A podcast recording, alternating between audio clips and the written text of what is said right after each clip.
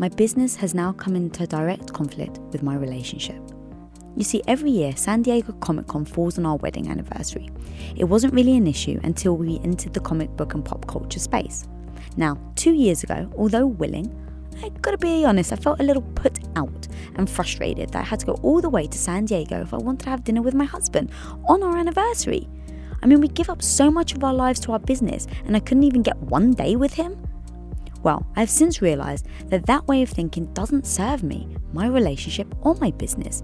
Doubling down on that feeling and emotion will only fester year after year, and that ends up being the kind of thing that could fracture us. So this year, I actively and purposely looked at the entire situation differently. I asked myself, what are all the amazing things about the situation? Firstly, Tom has put in an ungodly amount of himself into building this division of the company. And to see people freaking out over how much they love the comic book is the exact outcome we wanted. How on earth can I be resentful towards that? Secondly, Tom literally told me it's probably his favourite place on earth, that I've never seen him as happy as when he's at the Comic Con. Oh my god, isn't that what every person wants for their partner?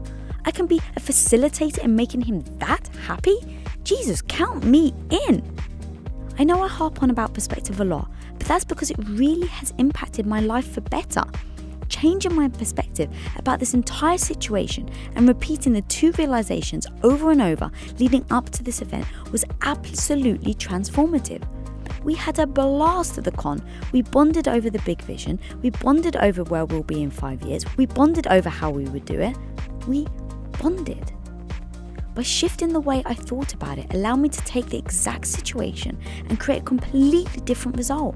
I'm very aware that I could have gone down a very different path if I wasn't A, honest about the danger of my negative thinking, and B, if I wasn't extremely intentional about changing it.